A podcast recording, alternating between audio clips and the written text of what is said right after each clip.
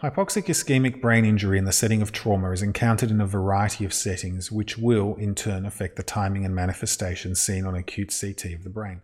In fact, the term hypoxic ischemic could be seen to include regional insults such as seen following carotid or vertebral artery dissection or embolic complication.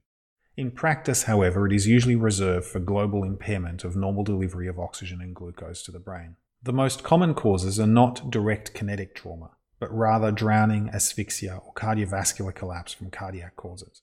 Drowning and asphyxia, such as hanging or strangulation, are usually explicitly documented at the time of the CT scan is requested. In contrast, individuals who have most fallen unconscious and struck their head or those involved in motor vehicle accidents, a history of hypoxia or ischemia may not be obvious, especially if they arrive in hospital intubated with normal cardiorespiratory parameters.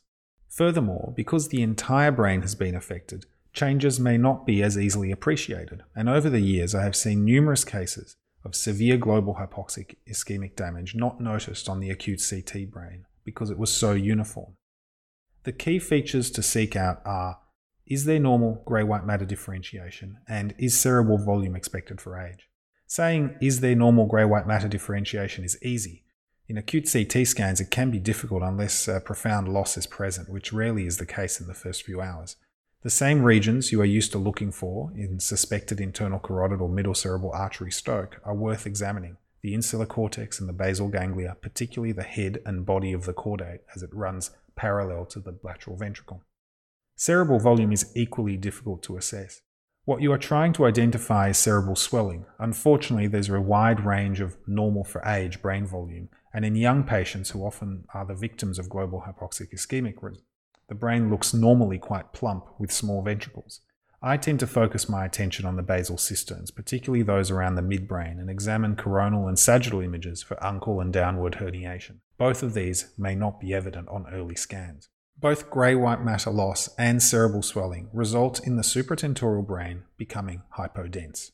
This in turn results in two important imaging signs. The white cerebellum sign is merely referring to the fact that in these patients the cerebellum appears much whiter than the brain, instead of appearing of similar density. Pseudo subarachnoid sign refers to the hypodense brain parenchyma, excluding CSF from around the subarachnoid vessels, particularly around the circle of Willis and proximal middle cerebral artery. The appearance can therefore mimic subarachnoid blood and can be mistaken as such. All of these features are well demonstrated in the CT example below.